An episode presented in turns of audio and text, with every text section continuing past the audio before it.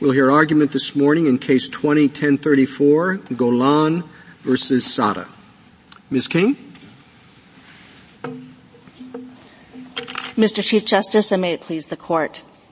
The Hague Convention provides that a court is not bound to return a child once the grave risk exception is met. The district court here, after finding grave risk to this child, was operating under an incorrect rule of law. That is, the Second Circuit's requirement that courts must examine the full range of potential ameliorative measures and return the child if at all possible. That requirement should be overturned for four reasons. It's not found in the text of the convention or its implementing legislation. It runs counter to the convention's purposes and framework, which emphasize expeditious proceedings, the safety of the child, and not getting entangled in custody matters. It's contrary to the long-standing views of the State Department, and no other signatory nation has adopted that interpretation of this treaty. If this court agrees with us, what remains is how best to resolve this case. In our view, a reversal is warranted. It was three years ago today that the district court made its grave risk finding. Safe and swift resolution then would have allowed the child to remain in the U.S. in the interim while the custody proceedings deal with the complex family issues this, uh, in this case, including the implications of Mr. Saada's sustained and horrific abuse. But the district court was forced by the Second Circuit to take a lengthy detour, which entangled itself in custody matters, forced the parties to obtain an Italian court order without investigating the effectiveness of that order. That process and the results are inconsistent with the convention. At once, far too long, far too entangled, and at the same time, not robust and not protective enough. The child here is almost six years old. He has spent the vast majority of his life in legal limbo. Reversal provides the safe and swift closure he deserves. I welcome the court's questions. Your position is that uh, the district court should not have been required to consider ameliorative efforts, right? That's correct, Your Honor. But would it be necessarily an abuse of discretion if he chose to do so? It depends on the manner in which um, that consideration uh, might take place. Uh, our position is that the discretion to consider ameliorative measures is provided by the convention, but is also limited by the convention. So if a consideration of ameliorative measures takes too long, or entangles the court in custody matters, or is, is somehow inconsistent with the convention on other grounds, uh, that would be an abuse of discretion. Okay, but if it was something pretty you know, cut and dried and very simple. I mean, the, the grave risk is that, uh, you know, his house is next to, next to a nuclear waste dump. And he says, well, I'm, I'm moving in two weeks, you know, here's the agreement. That, that is an ameliorative condition that the judge can take into account. Well, it, it, depends on the stage of the case. Uh, at the grave risk determination phase, the, the, judge can certainly take into account whatever evidence the parties submit uh, to, to, the court. Um, after determining that a grave risk exists, and you move to a, a remedy stage uh, and consider ameliorative measures, in the case where the grave risk is straightforward and simple, easy to identify and easy to resolve, then certainly it makes sense that the court does have discretion to consider the easy solutions and to uh, consider return uh, subject to those solutions. But that is in the discretion of the court. The way you just framed the inquiry, Ms. King, is like, well, first we decide whether there's a grave risk, and then we see whether there's anything that we can do about it. But is it is that necessarily the right way to frame the, the, the issue? I mean, how do you decide really whether there's a grave risk without thinking about ameliorative measures at, at that stage? I mean, is this really a two-step inquiry, or should we think about ameliorative measures in order to determine whether there's a grave risk. Well, Justice Kagan, I acknowledge that there is some overlap in the inquiry here because both address risk. But the grave risk analysis is separate from an ameliorative measures analysis because the grave risk analysis, which is provided for by the convention itself, is simply identifying whether or not the circumstances that exist now to which the child would be returned present a grave risk of exposure to psychological or, or physical harm. Uh, once that is determined, then the district court should have the discretion to decide whether or not it is possible to consider or even uh, uh, preferable to consider uh, ameliorative measures to then address the risk. If you combine the two, you run the risk of making this trial extremely lengthy and wading into uh, issues that a Hague expedited proceeding should not be wading into. So it should be kept as two separate inquiries. Well, I, I, just very briefly, it seems to me that if you separate the two inquiries, that's what's going to lengthen uh, the process. If you say the grave risk here is that the, he's going to live next to a nuclear waste dump, and somebody says I'm leaving, well that's fine. But if you have to go through an entirely separate analysis and say, don't tell me whether there's ameliorative measures or not, don't tell me if you're going to move or not, because that comes later. That seems to be something that's going to delay it. Well, if there's no grave risk at all, then you wouldn't even reach that second stage. And in the vast majority of cases, the parties are not going to be able to satisfy the very high evidentiary burden that uh, ICARA places on uh, parties to satisfy the grave risk exception. It has to prove by clear and convincing evidence. So there's no need to even get into this hypothetical world of what ameliorative measures are, necessary.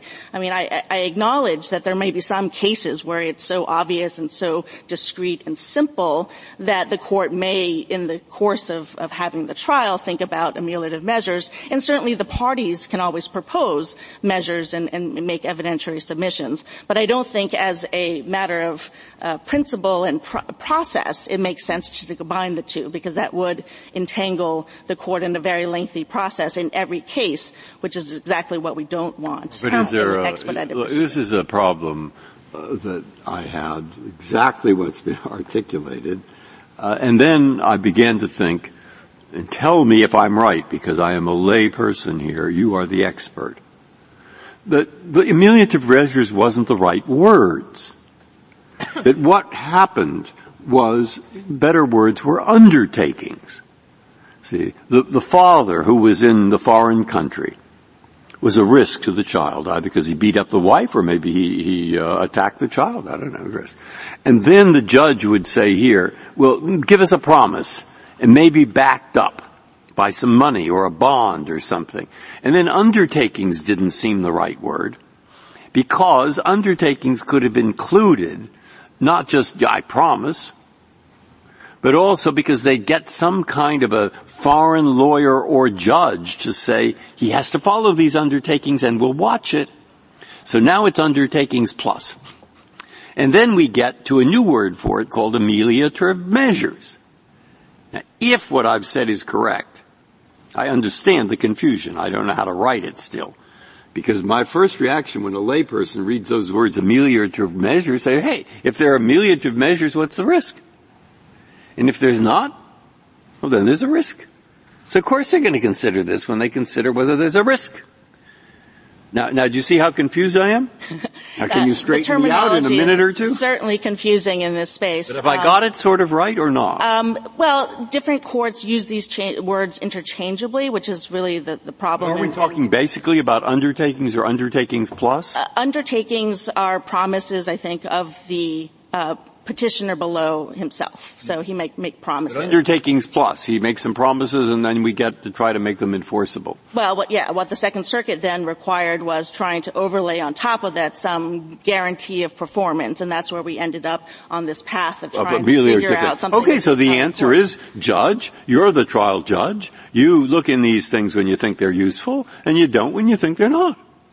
I, we certainly agree that the district court should have had discretion to look at things when it seemed appropriate or perhaps even reject the entire concept because the very act of walking the path of considering hypothetical full range, full panoply of ameliorative measures is, is simply too burdensome. No, of course not, but of course it does make sense if they have an ongoing, like the EU does it within the EU. You know? Because they all know their courts in the other countries, and they have uh, uh, family courts in other countries, and uh, the family courts in other countries, if they are going to deal with it, they can deal with it. Justice Breyer, I think that's that's exactly our point here. The United States is only a signatory and has only adopted the 1980 convention. The EU countries are part of Brussels 2A. Other countries have adopted the 1996 convention, and the United States did not ratify that. So we are working only within the framework of the 1980 Counsel, convention. Uh, I have. Uh, I'm sorry. Council, I'm I'd like to go back to the question the Chief started with. What's an abuse of discretion? Assume, as I do, that there are two goals to the convention, not one. It's not just a speedy proceeding. It is an intent to return a child to its habitual residence. That's a, its number one priority. Its second priority is to protect the child if there's grave danger. But if the convention insisted that a child shouldn't be returned, it would have said, don't return the child if it's a grave danger. But instead it gives the district court discretion. So to me that means that you have to keep the first goal in mind as well. You can't just eliminate it when you find grave danger.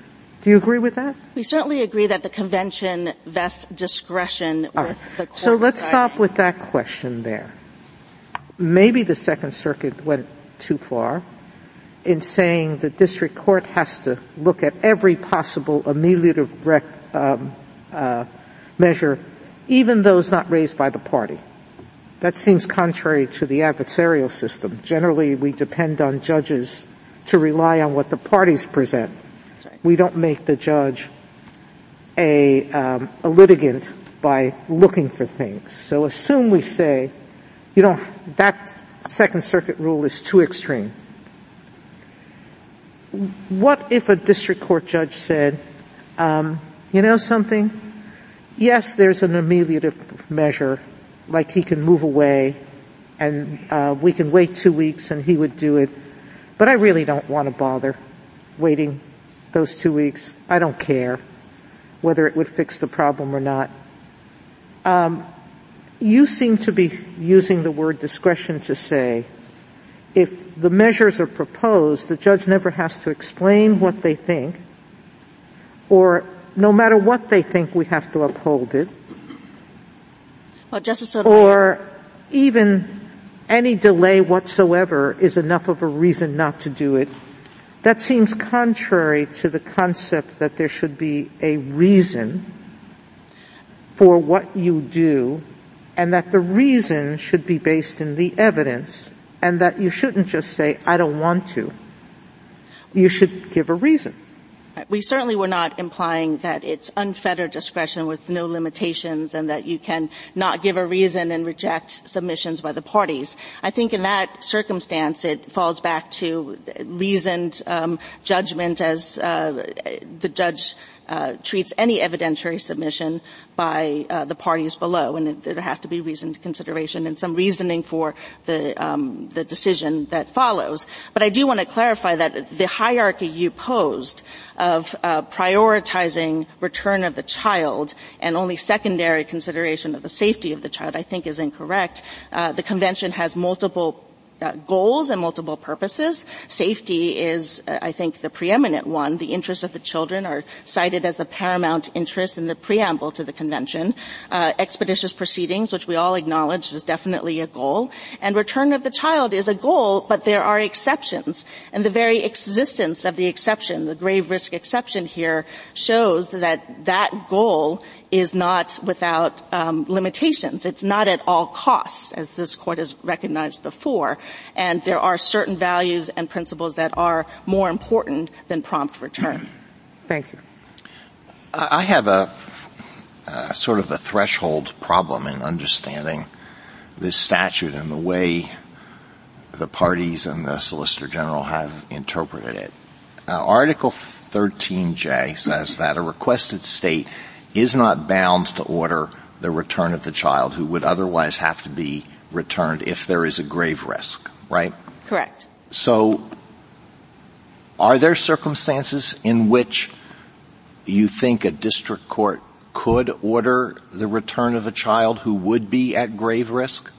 I think that would become an abuse of discretion unless there were some extraordinarily unusual circumstances. But yeah, I think I mean, just to say it's an abuse of discretion doesn't really answer the question for me. What, under what under what circumstances would it not be an abuse of discretion to do that? Under what circumstances would it be permissible for an individual district judge to say, uh, it's been proven by clear and convincing evidence that there would be a grave risk. Nevertheless, send the child back. If there were some balancing of uh, grave risk and there was, there and was a demonstration that there's more grave risk in um, the present country versus the return country, I think it would be an extraordinary circumstance, and our position would be it would be an abuse of discretion in, in the regular. All right. Well, that sounds like basically a categorical rule that you can't do it which is not what Article 13b says. Given the uh, you know, different interests of the convention, which places the child's safety as the paramount interest,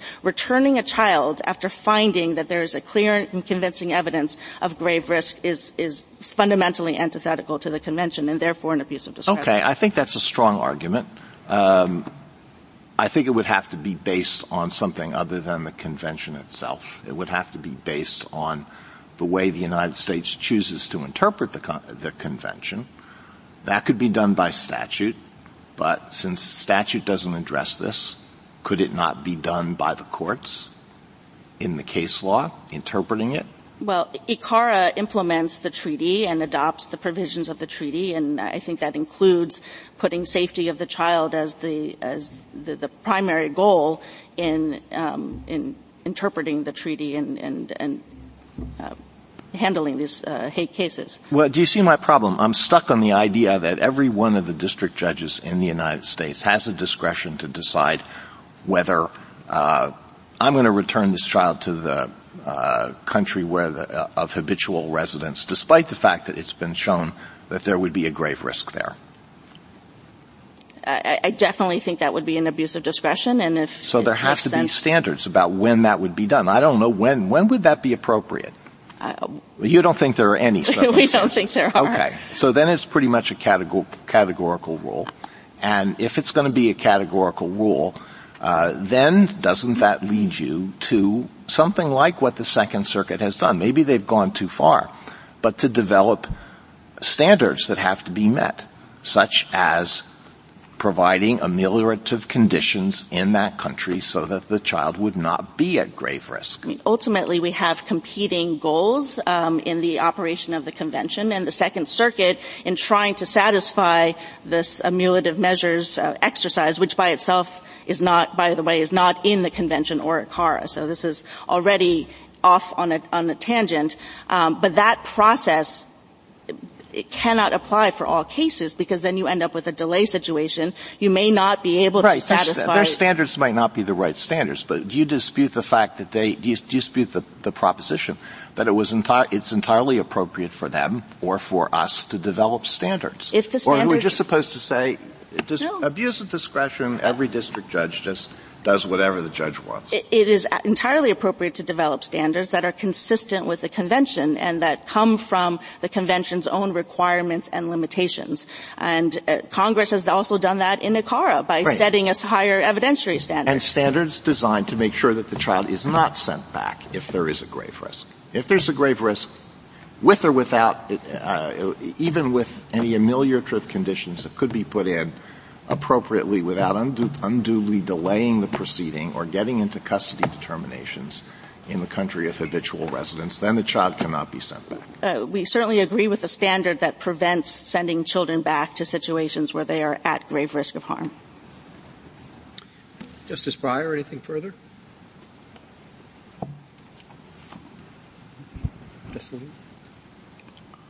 Justice Kagan? Gorsuch? Can you just uh, briefly summarize why you think a remand would be problematic as compared to a reversal? So this case has been uh, progressing for three and a half years at this point. A remand would require more process because there needs to be a reevaluation of the current circumstances. A lot has happened in the last two years since the, the last return order.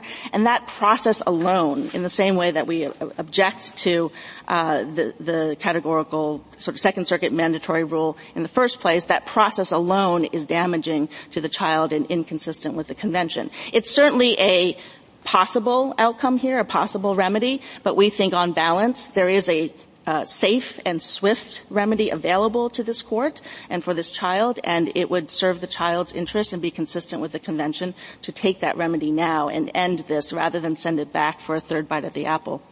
Thank you. You're, you're thinking, maybe I will ask a question. I think might be a problem. Uh, judges in different countries, there's a child in front of them. The child is facing harm if they send him away. And the judge is going to think, whatever he says, or she, hey, I've got this child here in my country and I know that child is safe and I'll be damned if I'm going to send him to some other place that I don't even know about. Okay? So there'll be a tendency to keep the child here. And I think what the Second Circuit wants to say is remember the overall purpose of this that treaty. It's trying to stop kidnappings. And remember that and try and overcome your natural instinct. But pay attention to it, but, but, but. Okay. We, of all the courts, know least about it. Family courts know about it. We don't. You know about it. Federal courts don't. Okay, what words do you suggest that we write in this opinion? Which I think re- recognize the motivating problems and, and would try to do what the Second Circuit is trying to do, but maybe overkill. What you're the expert. What words would you like, if we can, to deal with the problem I sketched? Well, we would suggest that after a grave risks finding, courts have discretion to deny the petition for return or to grant it subject to ameliorative measures. But consistent with the convention, any discretionary consideration of ameliorative measures must be expeditious. It must not entangle the court in custody matters, and any measures imposed must be limited, enforceable, and effective at protecting the child. And just speaking uh, to your point, Justice Breyer, of the, the court's instinct to want to protect the child, these are cases where the mother, in this case, has already demonstrated by a very high evidentiary threshold uh, clear and convincing evidence that the child is at risk of harm. And in those types of cases, uh, protecting the child is a worthwhile instinct, keeping in mind that the Hague process is an interim measure. It's a temporary resolution to keep the child while the custody courts, the courts that have expertise and time to deal with these complicated, very uh, difficult issues, they are the ones that can move forward. And the irony in this case is because of this detour, this child has not had that type of custody hearing. And if this case had ended three years ago, we wouldn't be here today, and we think that the case should end today as well. Justice Barrett, anything further? I do. Um, am I correct that the vast majority of these grave risk cases are ones involving domestic abuse?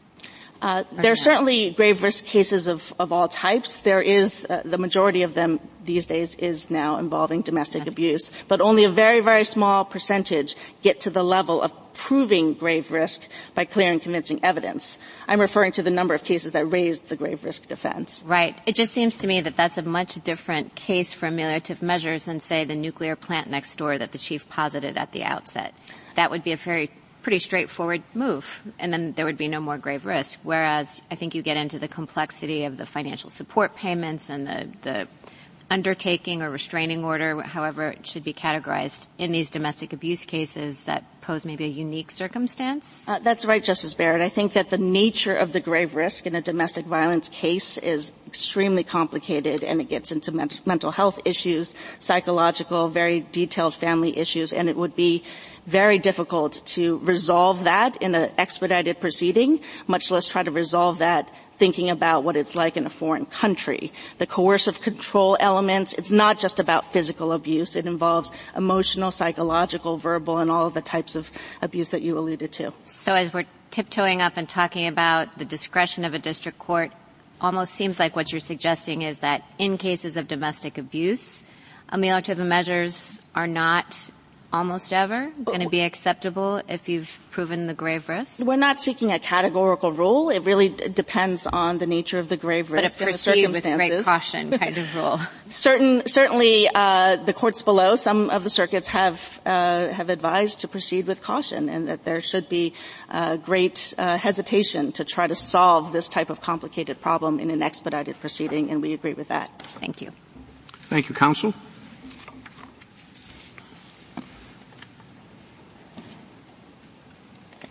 Mr. Liu? Thank you, Mr. Chief Justice, and may it please the Court.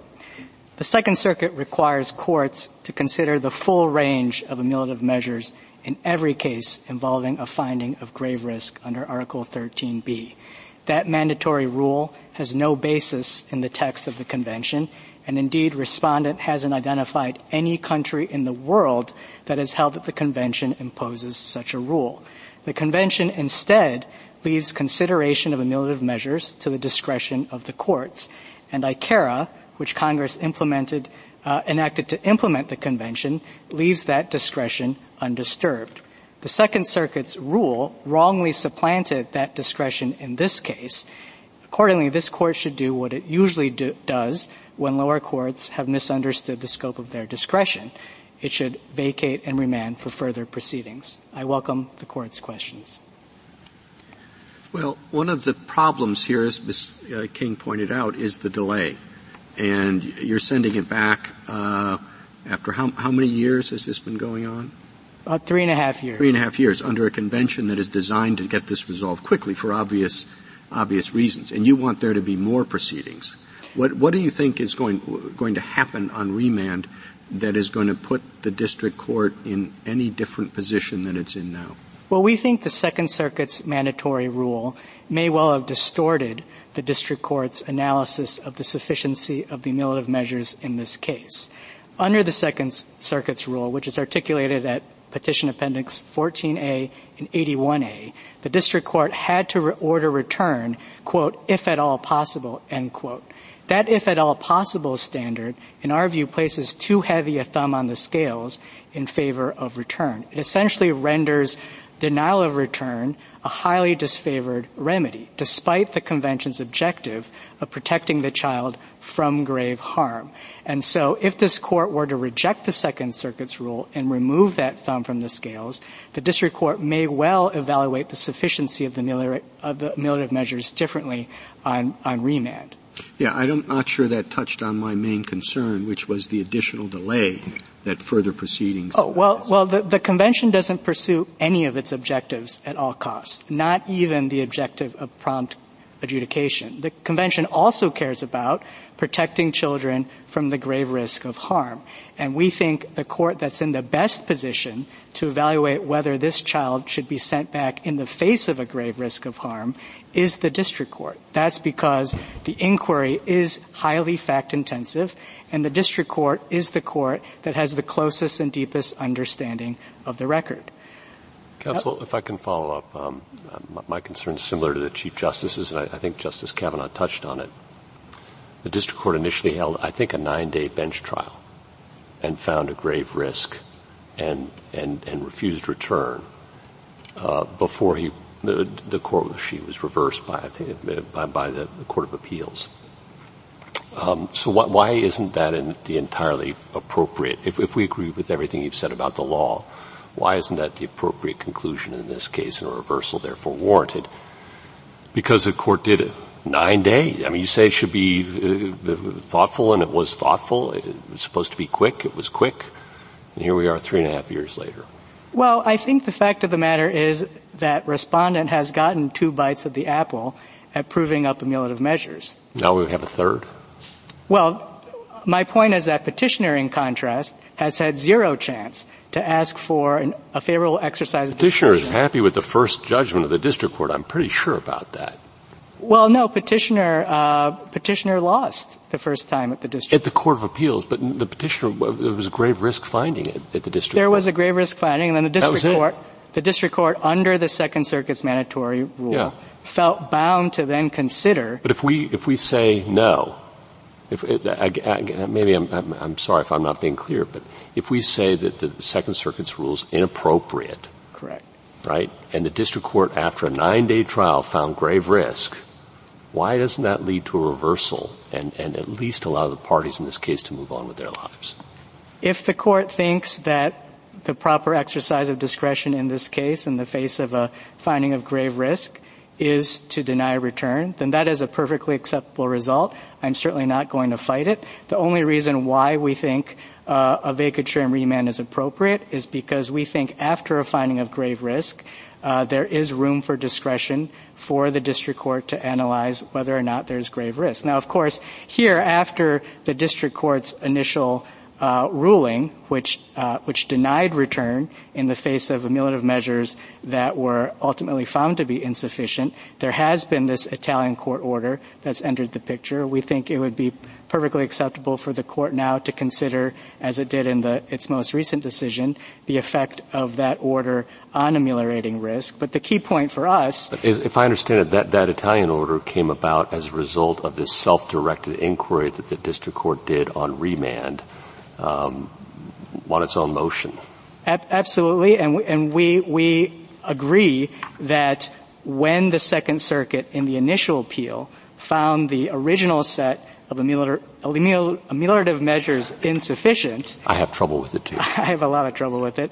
Uh, the, the Second Circuit should have done one of two things. It should have simply denied return, as I think uh, Your Honor is suggesting. Which is what he did the first time. She did the first time. Well, no, the first time she she ordered return because she thought the first set of ameliorative measures were sufficient. But if the Second Circuit was right that those measures were insufficient, what the Second Circuit should have done was one of two things. Either simply deny return or uh, remand the case for the district court to exercise its discretion on whether to deny return. What it should not have done is mandate that the district court engage in another round, another full examination of whatever ameliorative measures exist, including measures that respondent had never even proposed. That added nine more months to the proceedings that had already lasted 10 months. And while it's true that we cannot undo the procedural implications of the Second Circuit's rule. That is, we can't go back in time and put us back to where we were a couple of years ago. What the court can do, in our view, is undo the substantive implications, which is to vacate the judgment below and at least send it back for the district court to take a fresh look at this in light of the right standard. Well, Mr. Liu, um, I guess two questions. I, I mean, suppose we were to send it back and say, no, the Second Circuit rule is wrong and you had discretion. Number one, and this relates to Justice Alito's question, could she then use her discretion, notwithstanding that the court had found grave risk? Could it nonetheless say, yes, we're going to um, send the child back because there are sufficient ameliorative measures? So the first question is, could she um, uh, make that order uh, without abusing discretion? Uh, and I guess the second question is, you, know the record better than I do, and you've read the various opinions more closely than I have. Do you think that the district court, like what do you think that the prospects are that the district court would want to do that? I mean, once the Second Circuit rule is taken away, do you think that there's really any chance that the district court would have said, uh, yes, under my discretion, I think that these ameliorative measures are sufficient, uh, so as to send the child back? So, as to your first question, Justice Kagan, um, we think it's possible for the district court on remand to conclude that return is appropriate in light of what the district court views to be the sufficiency of the measures, and that would not be an abuse of discretion if the court thought those measures were indeed sufficient under a proper understanding of the law. Uh, as to your second question, I think the record is frankly unclear what the district court would do. Um, this is a district court that initially found, uh, this is petition appendix 80A, that this particular respondent uh, has to date uh, exhibited no capacity to change his behavior. And the Second Circuit on appeal, uh, that was the very reason the Second Circuit found the first set of measures uh, insufficient because the Second Circuit itself concluded that there was ample reason to doubt whether respondent would comply with those conditions. Um, I think once this court if this court were to remove the thumb on the scales, it's possible the district court would feel, frankly, less pressure to conclude that return was appropriate in light of these measures and may well think that although there are some indications going both ways on whether respondent would or would not, would not comply, it's simply not worth the gamble to send the child back. Uh, I think it's that sort of discretionary judgment that the discretion that the convention and ICARA leave to the district court in a case like this. And because the district court is most familiar with the facts in the record, a remand would be appropriate. Can I ask you the questions that I asked Ms. King to start out with? Does the United States think that there are any circumstances in which it would be lawful for a district judge to send a child back to the country of habitual residence despite a finding that the child would be at grave risk? Uh, we do. The, the circumstance is limited, I think, to cases where the risk of the child staying in the country where the Hague Convention proceedings are taking place is equally as grave or even graver.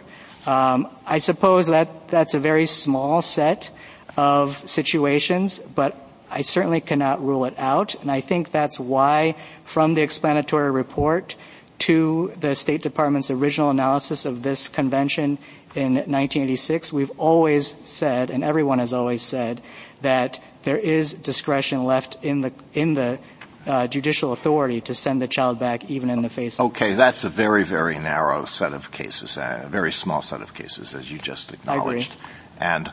Uh, would it be fair to say that in this country that would be even narrower than it might be in all of the signatory nations? I'm, I'm fairly confident that's true. So you're pretty close to a categorical rule. If there's a grave risk, the child can't be back, sent back. However, ameliorative measures goes, they go to the issue of whether there would be a grave risk. Right. Right?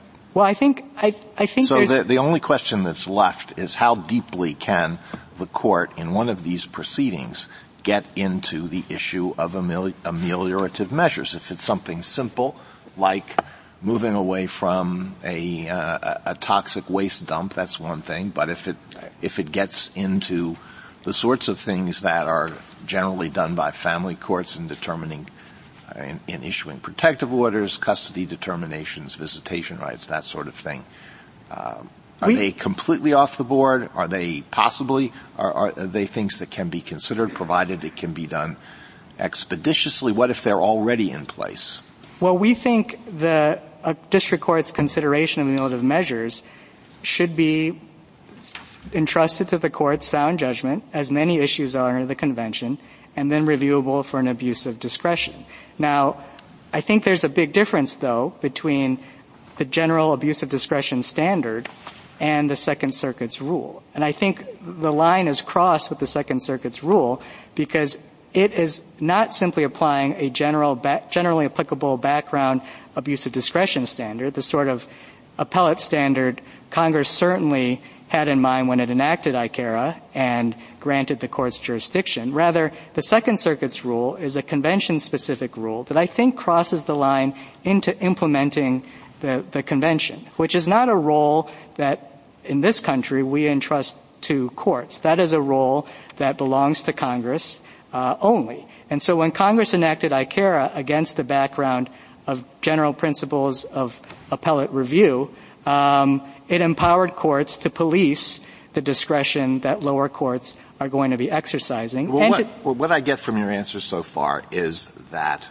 uh, the Second Circuit went too far uh, in limiting the discretion of the district court. But um, is it inappropriate for a court of appeals that may see a number of these cases? I don't know how many there are. There are not that many, I don't believe. But if they, you know, if they see uh, a series of them, they have to have some standards in determining right. whether there was an abuse of discretion here and not an abuse of discretion there. So the idea of their working out standards to structure the exercise of discretion is not inappropriate. It's, it's not, not, just, well, the district court can do whatever the district court wants, so long as the court says this and that. And Correct. And, and in Part B of the United States brief in this case, we've tried to map out a basic framework for thinking about these cases, sort of a procedural reasonableness side of things having to do with when arguments need to be considered, uh, and then a, a, substantive reasonableness side of things, which has to go with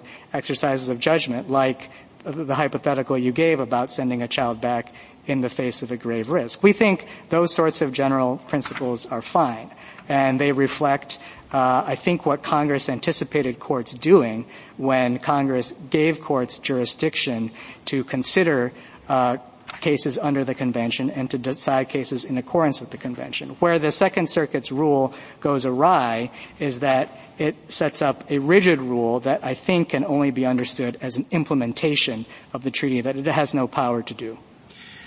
Just one question, uh, Mr. Liu. It, it seems to me that we're in a very unfortunate position because we have a very unrepresentative record and we're trying to develop a rule that applies in more representative cases.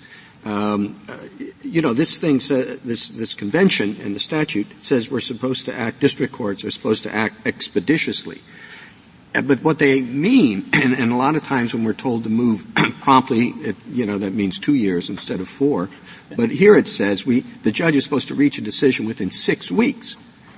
And if he doesn't, he or she doesn't, you know, he's got to explain it to the central authority about why it's taking so long. Right. And what consideration of ameliorative conditions after a determination of grave risk means in that context, it has to be, I mean, everybody in these cases wants desperately to make sure they get the right answer. But that means you've got to kind of move fast and loose to get it done in time. And that sounds bad with respect to the person, the, the child's grave risk possibility. But on the other hand, as Justice Breyer pointed out, the, the other side, it's kidnapping. So how are we supposed to take all of those things, how are the district courts supposed to take all of those things into account uh, within six weeks? It's not like a case like this where you get, you contact the Italian authorities, they say we're going to do this, you go through all that. That's not how it's supposed to happen. Now, Justice Alito is asking about whether there should be a categorical rule, and that certainly would speed things up, and maybe that makes a lot of sense. Well, we think our abuse of discretion standard will speed things up, just like the, the rule this court announced in Monasky because it will it will at least speed up the appeal by by allowing uh, courts of appeals t- to really not need to take as deep of a, of a, look as they otherwise would under de novo review. But to the question about how district courts uh, can handle this, uh, although we agree with petitioner that the grave risk inquiry is analytically distinct from the ameliorative measures inquiry, we don't think those two inquiries need to happen in terms of timing, one after another. A district court can sequence them so that they're happening at the same time, just as you would hear a trial about the elements of an offense along with defenses at the same time. All those things can happen together. And district courts, in the cases we've seen, have been have proved quite capable of hearing, of holding very prompt hearings where live witnesses are called in. Uh, the parents will testify. Sometimes the child will be interviewed in camera, and and um, and so we, have seen district courts uh, be able to move expeditiously, expeditiously in cases like this. Justice Breyer, anything further? Justice Alito? Here. Yes. Um, I'm borrowing a page from questioning of one of my colleagues usually. Tell me how to write this for the district court in this case. Sure. Uh, this district court was guided by the principle, erroneous, according to you, right. that if at all possible, the child must be returned. So how do we tell the district court judge it's not merely a possibility? What is it? Well, I think what, what is the issue that you have to be addressing? I think the overarching issue is whether, in the face of a finding of grave risk, there are countervailing considerations that nevertheless uh, render return appropriate. Now, granted, that is a broad uh, standard, uh, but I think it avoids what the Second Circuit's rule does, which is to put a thumb on the scales uh, one way or the other on return or denying return. Uh, and I think what the opinion could say is, uh, district court, please take another look at the sufficiency of these measures and other considerations that might weigh against return uh, in light of the fact that there is no thumb on the scales. Justice Kagan? Uh, Mr. Liu, would you clarify something for me? Because I think I'm a little bit confused because different people are using this uh, term grave risk in different ways. Sometimes to me in the preliminary determination before consideration of ameliorative measures and sometimes maybe to me in the final conclusion, like even with ameliorative measures, there's still a grave risk. So when, when you said, I think it was to Justice Alito maybe, um, when you said it would be extraordinary to send a child home uh, if there was a finding of grave risk. Uh, I mean, that on one view, that means like, right. oh, you can find all the ameliorative measures in the world, and it would still be extraordinary. On another view, you only meant grave risk after I the ameliorative measures were context, considered. Correct. In, in, my, in, that response, I meant only grave risk after considering uh, ameliorative measures and their effect on the grave risk. Okay. And and and if we were to try to figure out some standards on the on this view that's like, wow, tell every district court judge in America you have all the discretion you want uh, about how to consider ameliorative measures, and I, uh, you know, write, write me a paragraph along the lines of Justice Sotomayor's question what, what standards does the State Department, does the U.S. government think would be appropriate? I mean, what, what, what should guide the district court's discretion in the U.S. government's view? Well, we think there are, to draw a contrast with the Second Circuit's view, there are four categories of cases where a court could reasonably decline to consider ameliorative measures. One category is where the parties simply haven't raised any. Uh, another category is where the measures uh, clearly have no chance of working. Another category is where the measures would usurp the role of the child custody court in the court in the country of habitual residence.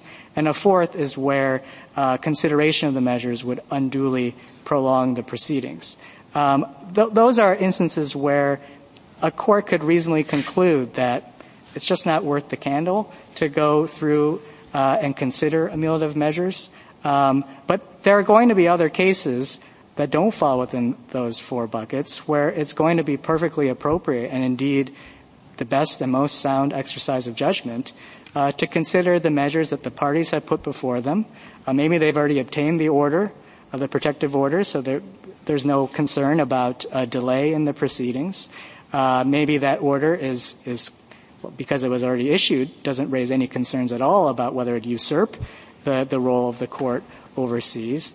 Um, and, and so there are certainly instances where we would, we would um, encourage and have no problem with uh, courts considering ameliorative measures, so long as they, they, they abide by the other objectives of the convention and prompt adjudication, avoiding uh, venturing into the merits of the underlying dispute. Justice Gorsuch? Do you agree with the statement that the petitioner makes at page 17 uh, of the brief uh, that says, quote, ameliorative measures will almost never be appropriate in the context of domestic violence, end quote?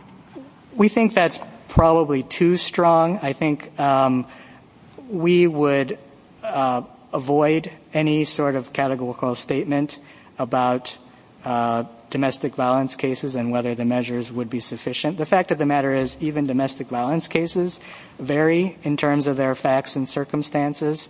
And I think it would be kind of you know, making the same error to then put a thumb on the scale the other direction in domestic violence cases. So I, I would just I would just be cautious about um, any sort of categorical statement about domestic violence cases.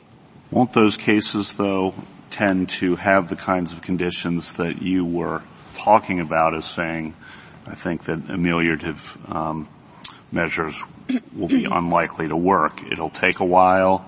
Uh, it's difficult to ensure it's going to work. Usurping the role of the custody. Um, those, yeah, it I, seems like those are going to be present in, in most, and, and they said almost never, not never. I think those, those circumstances may well be present in a fair number of domestic violence cases. And I think it's true that domestic violence cases raise those concerns more than other types of cases. Um, I, I, would just be wary about setting up any sort of general presumption. Well, what about, just to add to that, this is supposed to be a temporary determination as well. This is not the final determination. This is just kind of holding pattern until we get the custody determination to pick up on the Chief Justice's points. And when you combine that with what I think you've acknowledged about the domestic violence cases, it seems difficult to um, to think that ameliorative measures will be able to be assessed, determined in that kind of quick period. And why would you want to in a when it's just a temporary uh, hold? I think those are all fair points. I think a district judge who adopted that sort of reasoning would be on pretty solid ground. Um, I, I, the reason why I'm holding back is because these cases are so different factually that um, I, I, don't want to say anything that would suggest there's a rigid rule going the other way uh, in these sorts of cases. I appreciate it. Thank you. Justice Barrett? So I think my sticking point is the same one that others have asked you. It's difficult to figure out how to write this paragraph. And your answer to Justice Kagan, I mean, I understand why the United States doesn't want to box itself into a particular thing, but it frankly wouldn't give district courts that much guidance. And you were talking about not putting a thumb on the scale because at risk of falling into the error that the Second Circuit may have fallen into. But it did more than have a thumb on the scale. I mean, it had a categorical rule. And I don't see anything in the United States' position that would prevent, Justice Alito talked about each court of appeals developing standards to guide the exercise of discretion. I don't see anything in what the United States has proposed that would prevent a thumb on the scale one way or another. You know, in, in my discretion, I am generally going to use extreme caution, as I suggested to Ms. King, before imposing ameliorative measures in a domestic violence case. It seems to me like those are the kinds of things that shape discretion. And as Justice Kavanaugh said, it seems like in these complex domestic violence type cases, all of the risks that you're talking about would be present. So would it really be so bad if we try to, if we send it back, offer something in the way of guidance, even if it is simply to say, yes, district courts have discretion that should be exercised consistent with ICARA and the Hague Convention. However, given these concerns and how they're often present in domestic violence cases, use caution before going forward with them in that context? I think so long as there is a substantial caveat that there may be other cases, even in the domestic violence context, where ameliorative measures are appropriate, uh, that that would be fine. You know, the United States is in a position where we have uh, children, of course, uh, abducted from foreign countries who are here, but we are also in a situation where we have children from the United States abducted to other countries.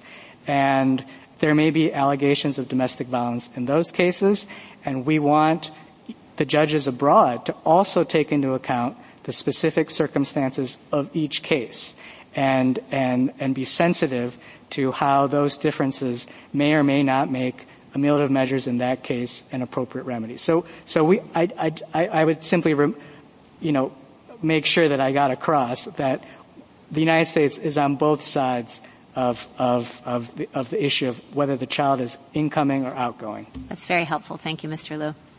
Thank you, counsel.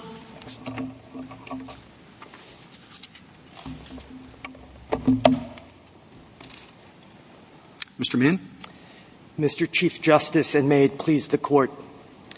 The convention's text, context, and purpose require that reasonable ameliorative measures be considered when adjudicating these complex family abduction cases. To refuse to consider measures that might allow for the safe return of children back to their home country would be an abuse of discretion and would violate the purpose of the convention, which is built on a system of mutual trust between signatory nations. This approach supported by the Hague Conference ensures consistent results here in the United States and expectations for U.S. children abducted abroad by providing courts clear guidance on how to evaluate this exception. The lower court here took into consideration the unique facts of this case and of this family. Specifically, the limited provisional order in this case uh, addressed the grave risk of harm to this child, which was caused by potential exposure to domestic violence between the parties. The return order helps to, to deter future abductions which Congress has found to be harmful to children, while also protecting the interests of this child. ensuring that the custody dispute takes place in Italy, his home country. The core premise of the convention is that the interests of children in matters relating to their custody are best served when custody decisions are made in the country of habitual residence. Ultimately, the treaty is not about who should have custody, but rather where those decisions should be made. The Italian courts have already issued orders protecting this child, and they have scheduled, scheduled a hearing in June to address issues of custody. As this court found in Abbott, there is no reason to doubt the ability of other contracting states to carry out their duty to make decisions in the best interest of children. Further, as this court found in Monasky, domestic violence should be an issue fully, adjudic- fully explored in the custody adjudication upon the child's return. The court should therefore affirm the order directing the immediate return of BAS back to Italy. I'm happy to entertain any questions. This ameliorative conditions uh, doctrine, rule, it, it has no basis in the convention or the statute, right? And by which I mean it's not a concept that the statute or the convention refers to. Grave risk is all that we're talking about, right? Yes, but we believe it's inherent and implicit in the text of the convention, meaning that grave risk, the Article 13b grave risk inquiry necessitates uh, an analysis of the future risk of harm to the child, including any potential mitigating factors. This is an approach that the United States themselves supported in the Blondin second appeal. Um, on page 21 of their amicus brief, they said, and they supported the Blondin 2 language, saying it supported that past abuse should not constitute a finding of grave risk of harm without the additional finding that there is a likelihood of and no adequate option to prevent future abuse upon return, which means that to find the grave risk of harm, you must find there's no way to protect the child upon return. Well, but by creating ameliorative conditions as sort of a separate concept, it's almost like you're adding a subsection to, to 13. It does have the potential and maybe the, it, I don't want to say inevitable, but the likelihood of extending the, the proceedings. It's a, one thing if you just factor it into determining whether there's a grave risk. Uh, it's another thing if you say, okay, you've got grave risk. Now, what kind of conditions can we impose? Because once you do that, you're talking about ameliorative conditions that are added as the process goes on. You know, oh, you, you think it's risky that there's this? Okay, here's what we're going to do. Or this, this is what we're going to do. As opposed to things that are, I, I mean, it, it could be factored into the grave risk uh, concerns as part of the same process. It's a bad thing that, you know, the child is in this situation or this is going to affect him or where the education is going to be or whatever. And in the process of debating that, simply say, well, this is what we're going to do, this can happen, but not sort of extend it as a whole separate inquiry. Well, we agree that it should be a one-step process and the analysis should be done um, in the same stage. However, we also believe that pursuant to the language of Article 13 and 18 of the Convention, that the court has discretion to return a child even with a grave risk finding in place. Um, that discretion, as Justice Alito mentioned earlier, um, would reasonably only occur if there were sufficient ameliorative measures in place to return a child. We agree that absent measures to protect a child, it would be highly unusual uh, to direct a return of the child after a grave risk finding.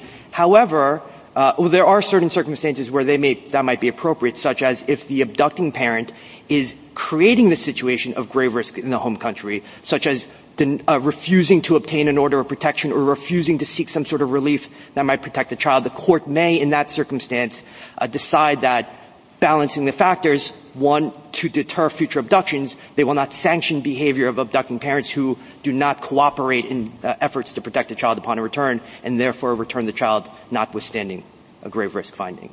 Um, but the United States position, again, in the Blondin II amicus brief, um, the, the Blondin amicus brief um, talked about the fact that the system is built on uh, mutual trust and cooperation. Um, ultimately, the purpose of the convention is to believe that the foreign courts can protect children. It will lead to consistent results here and abroad.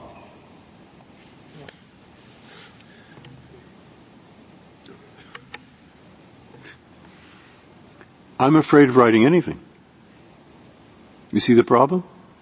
It seems to me that why isn't the, the right group to write something? There, there are bureaus and there are people who have this as their profession. We're not a family court. And any word we write is capable of being used in a context, in a case where it does not belong. Okay? So when you say, let's put our thumb, that's what Justice Barrett said. Yeah, okay, that seems like the best possible approach. And even there, I'm not certain of what thumb and what those words should be. A family court judge has the hardest judge, in my opinion, in this system. And, and so what do we say? I take it you agree that what the Second Circuit said must be wrong. I mean, there will be cases where there is nothing to be said about undertakings and you shouldn't go into a judge or you're going to be here for five years and the child shouldn't be sent back to Afghanistan because they're bombing every five minutes. And I can make up some other country if I need to. Uh, and uh, uh, you know, so so it can't be an absolute rule, in my opinion. But go ahead, answer that. Tell me why it has to be. Well, there is why a, we should write something and what those words should be, in your opinion. To clarify, there is a distinction between consideration and implementation of ameliorative measures. Consideration, as the case law suggests in the Second Circuit, can be instantaneous. A court can say, well, a child was abducted from Afghanistan. I've considered if there's anything we can do to protect a child. I don't believe there is anything because the entire country is being bombed using Your Honor's example. Um, that is consideration. That is what the Second Circuit rule has implemented. The Second Circuit case law is very clear that they have not remanded cases historically to con- for failure to consider all available uh, ameliorative measures. The full panoply as the United States and as petitioner uh, believes the rule uh, states. The application of the rule is that the court examines the record put before them, considers some very readily accessible and easily available ameliorative uh, measures, which the United States has supported, and in that limited purpose considers normal uh, uh, protective measures such as orders of protection, um, whether or not supervised visitation can be put in place. For example, the medical cases as part of grave risk is very illuminating um, to use as an analogy. In the Ermini case, in the Armenian case, and I believe the Aydin case in the Second Circuit, the abducting parent was required to show that there was no medical treatment available in the home country before the court could find that there was a grave risk of harm. This is precisely our argument, that connected to the grave risk inquiry, one must show that the child cannot be protected or cannot be treated in the home country. It's not sufficient to show, well, the child can get medical treatment in the United States. We don't have to worry about what's available in the other country.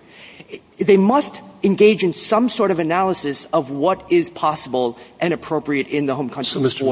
I just want to see if you agree with Mr. Liu. Um, and his, he, he, gave us at least four things that he thought we could we could get our hands around when it comes to ameliorative measures. Um, and I understand your point that we have to determine whether there's a grave risk in the home country, uh, medical conditions. Uh, but he said you, you, don't have to consider uh, measures that are not raised by the parties. One, two, uh, you, you, don't have to you don't have to pursue things that were not that are not that are obviously not workable. Three, you don't have to consider measures that would usurp local authority. And four, he said you can, you don't have to consider measures if it would prolong proceedings significantly. Do you disagree with any of those? Yes. Um, starting from the first one, the United States in their own brief suggested that the courts can sua sponte consider uh, no, available. I, I, of course it can, but it doesn't have to, is, is I believe, as I understood Mr. Liu, that, that, that, it's not required to. It wouldn't be an abuse of discretion if it failed to consider sua sponte measures on its own. And, and, that may be the fundamental problem with the Second Circuit's approach, right? Mm-hmm. Is, is, that it, it, it, it, seemed to suggest that the district court had to go out and investigate measures on its own, as Justice Sotomayor suggested. So again, those four things, any problem with any of them? That one doesn't count. Well, we believe that the Hague Conference, in their Guide to Good Practice, has stated that the courts must consider uh, available and readily accessible ameliorative measures, and we agree that would be the appropriate. So available would be presented by the parties and uh, readily accessible would, I think, track what, what Mr. Liu said and things that it, it, could throw out things that were obviously not workable, that that wouldn't be an abuse of discretion. So I haven't heard anything that, from you, and I haven't read anything in your brief that I recall, that, that, that, disagrees with these, at least these four things. Well, I think if the parties did not present an option such as moving away from the nuclear plan, and if the court considered that as a very easily uh, accessible and readily available ameliorative measure, the court would have a, a, duty to consider something that is very knowable in those circumstances. On its own? Yes, on its own, because okay. Let's say we disagree with that, and we, we, you know, we don't normally have, as Justice Sotomayor says, an inquisitorial justice system. It's an adversarial one in this this country. Then what? Well, the United States has supported uh, judges reaching out to the international network of Hague judges, and we should uh, remember that Congress has uh, promoted or says that there should be uniform interpretation internationally of this convention, which means that it should work not only for the United States courts but also international courts, and that courts all around the world should apply the provisions of the convention fairly uh, uniformly. So the United States has supported courts and district judges reaching out to the international network of Hague judges. We agree that that should be uh, something that courts consider uh, in cases of grave risk of harm. We also believe that uh, the presumption should be in all cases that the home country can protect children. That is the system that this convention is built on. And inherent in that system would be an acknowledgement that most countries have orders of protection, custody courts that can supervise children, that these are things that courts should sua sponte consider before rejecting the efficacy of these measures. Now again, the simple fact that they consider this, even if it is just a fleeting thought, is sufficient, and the Second Circuit case law does not require that they do anything further than that. Uh, on the second point, we agree obvious, readily accessible, available remedies is what the court should be mandated to consider. Uh, the Second Circuit language in case law as inartfully as it might be drafted, again, in practice is not applied the way that petitioner and the United States um, paints it. it. It is more restrictive, meaning that they do defer to the district court's analysis of the record um, and proposals. The Davies case, which occurred the year before this case in the Second Circuit, the district court denied the return to French St. Martin after ameliorative measures and undertakings were proposed. The on remand, the Second Circuit did not uh, on, on, appeal, the Second Circuit did not remand for failure, failure to consider the full plan, panoply of ameliorative measures, for failure to consider all theoretical ameliorative measures. They simply affirmed, stating that the district court considered the record put forth before them, considered available uh, ameliorative measures, and uh, agreed that the child should not be returned. Counsel, I'm sorry, I'm about 90 seconds behind you, but you said uh, the, the consideration can be fleeting. It doesn't have to be terribly involved. How would you describe the consideration in this case? Certainly far beyond on fleeting, right? Quite elaborate, uh, uh, ongoing, getting the international international courts involved. Yes. Um, so, so would you at least acknowledge that the depth of consideration uh, went far beyond what would be true in the normal case? Well, in this case, the parties again proposed uh, substantial ameliorative measures during the evidentiary portion of this case. Um, it was only after the Second Circuit remand that the court engaged in further analysis and trying to convert the uh, mostly undertakings um, and ameliorative measures into more enforceable um, orders.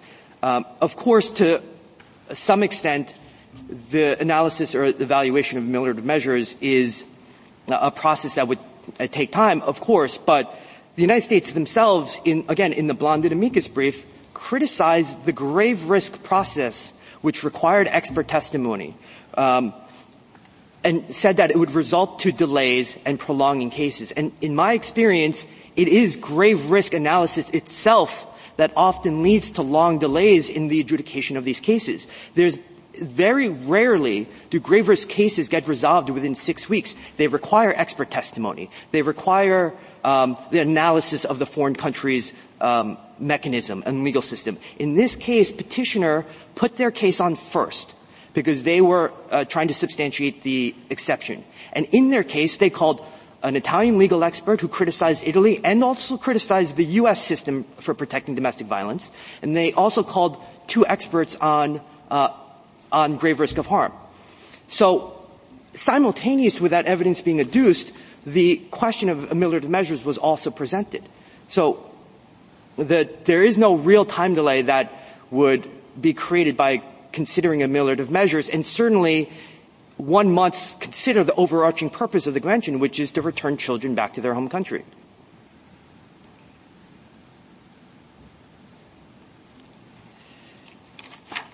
Ultimately, the question that I've heard from several justices is about the rule that should be provided to courts in these types of cases. And we believe that very simply, the court must consider all evidence of ameliorative measures that are presented to them by either party during the course of proceedings.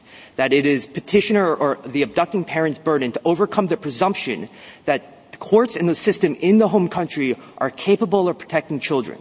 And that that presumption may be overcome by evidence uh, stating that they have either attempted to secure protection and were denied that protection, which would can lead a district court to conclude that uh, that country cannot protect that child, or by producing some sort of evidence through experts or other means about the deficiencies in that legal system. Counsel, um, not in my experience, but I have followed some of these cases with care.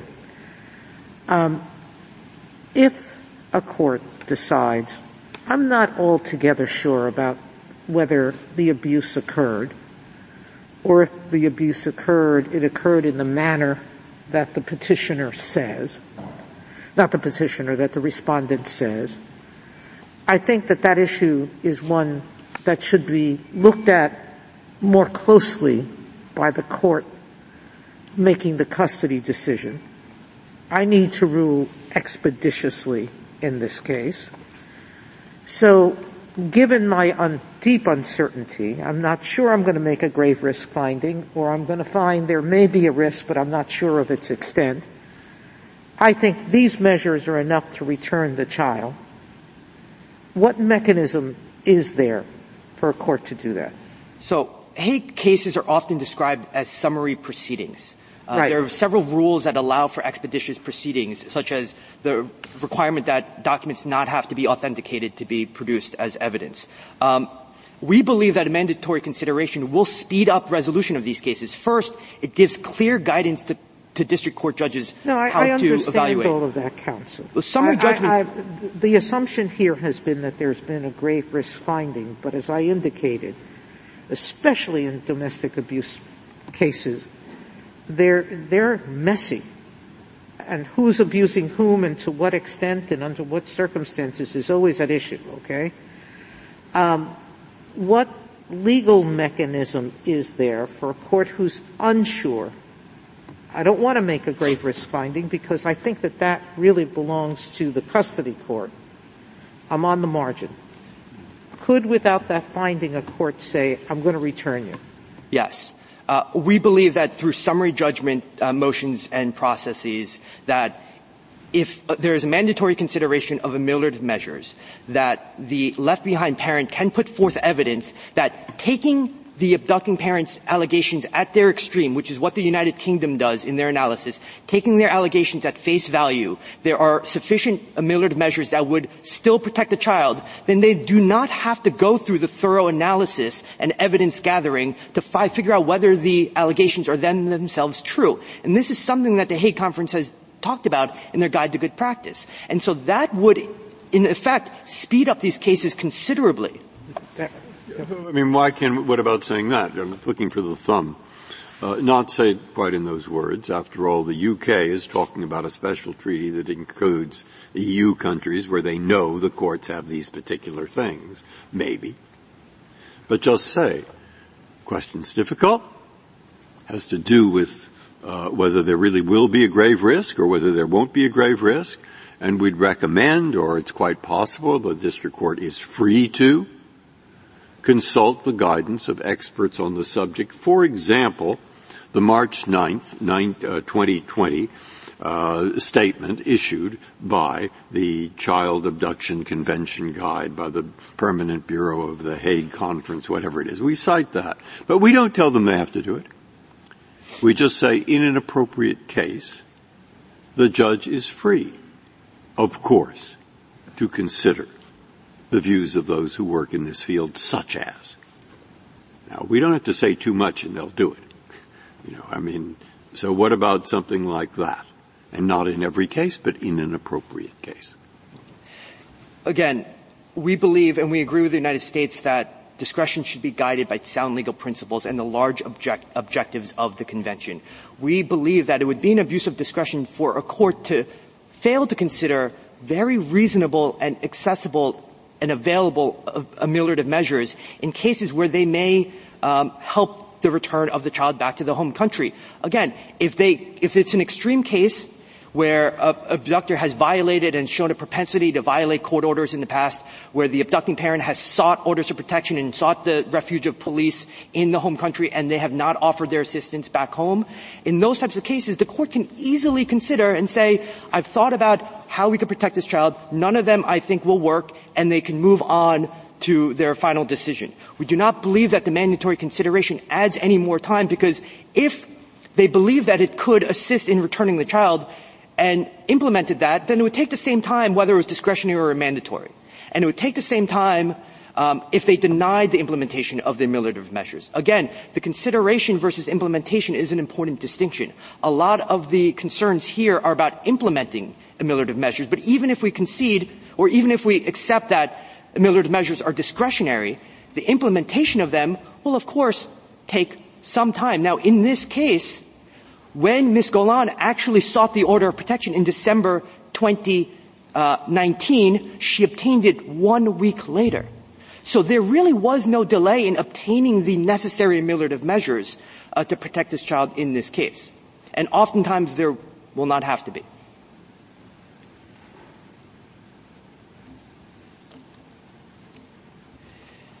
If this court does not have any further questions, uh, we certainly would urge this court to affirm the return of BAS. As I stated in my opening statement, the Italian courts are ready to adjudicate the best interests of this child. They have a hearing scheduled in June. They have appointed an attorney for the child to represent the child's interest. They have issued orders that substantially protect the interests of this child and reduce any risk to this child below the threshold grave risk of harm. Anything further? Thank you, counsel. Thank you. Uh, rebuttal, Ms. King. Yes, thank you. Uh, to start with the Italian proceeding, all that's happened in Italy is more placeholder dates, the same that's happened in the last three years uh, since that case was filed. The only substantive action taken in the Italian proceeding was the one that was put in place at the request of this U.S. District Court, going through the parties and forcing the parties to apply for a particular order. Um, I, I want to go back to the notion of an exception. Um, this is the ha- fifth Hague case uh, that this court has heard in 12 years. Um, and in each of its prior opinions, it identified the grave risk exception as an example of where return is not required because it is the plain reading of the convention. There is no obligation to return, no heavy thumb on the scale towards return once grave risk is proven. Uh, and the exception exists for a reason, and this is the first case where a mother has proven the grave risk exception by the exceedingly high evidentiary standard in this country by clear and convincing evidence. And so if we go back the three years to March 22nd of 2019, when the district court made that grave risk finding, I just want to note that that finding was never even appealed. It stands to this day, all of those findings of horrific violence, of the character failings of Mr. Saada, and of the harm, psychological and physical harm to the young child in this case. But everything that followed from that is infected by the Second Circuit's mandatory requirement to exhaustively consider and try to find a way to send the child back. And Mr. Min um, says that ameliorative measures was part of the trial, and that's not exactly true. Although they were mentioned in the trial, there was not a detailed factual finding about ameliorative measures. It came up after or in the middle of closing arguments. At the end of closing arguments is when the district court said, "Oh, by the way, can you please?" propose some ameliorative measures. And at that time, the ameliorative measures proposed by Mr. Saada were a bunch of promises, essentially. And even the Second Circuit agrees that those promises are not reliable, are not consistent with the Convention's requirement to try and protect the children. And at the end of the day, the Second Circuit's rule then required a, another bite at the apple, so to speak, and forced the district court then to engage in this nine and a half month process that I think we can all recognize as being uh, improper under the convention's requirements. The procedural and substantive defects uh, with that ultimate process are, are too ingrained for us to send this back. If the defect is it took too long, uh, the remedy shouldn't be, well, give them more time to try again. If the defect is the district court should not have entangled itself with custody matters, uh, the remedy should not be to accept that protective order now and allow uh, the parties to uh, engage with it. Uh, because there's a safe and swift resolution, we, we urge a reversal. Thank you, counsel. The case is submitted.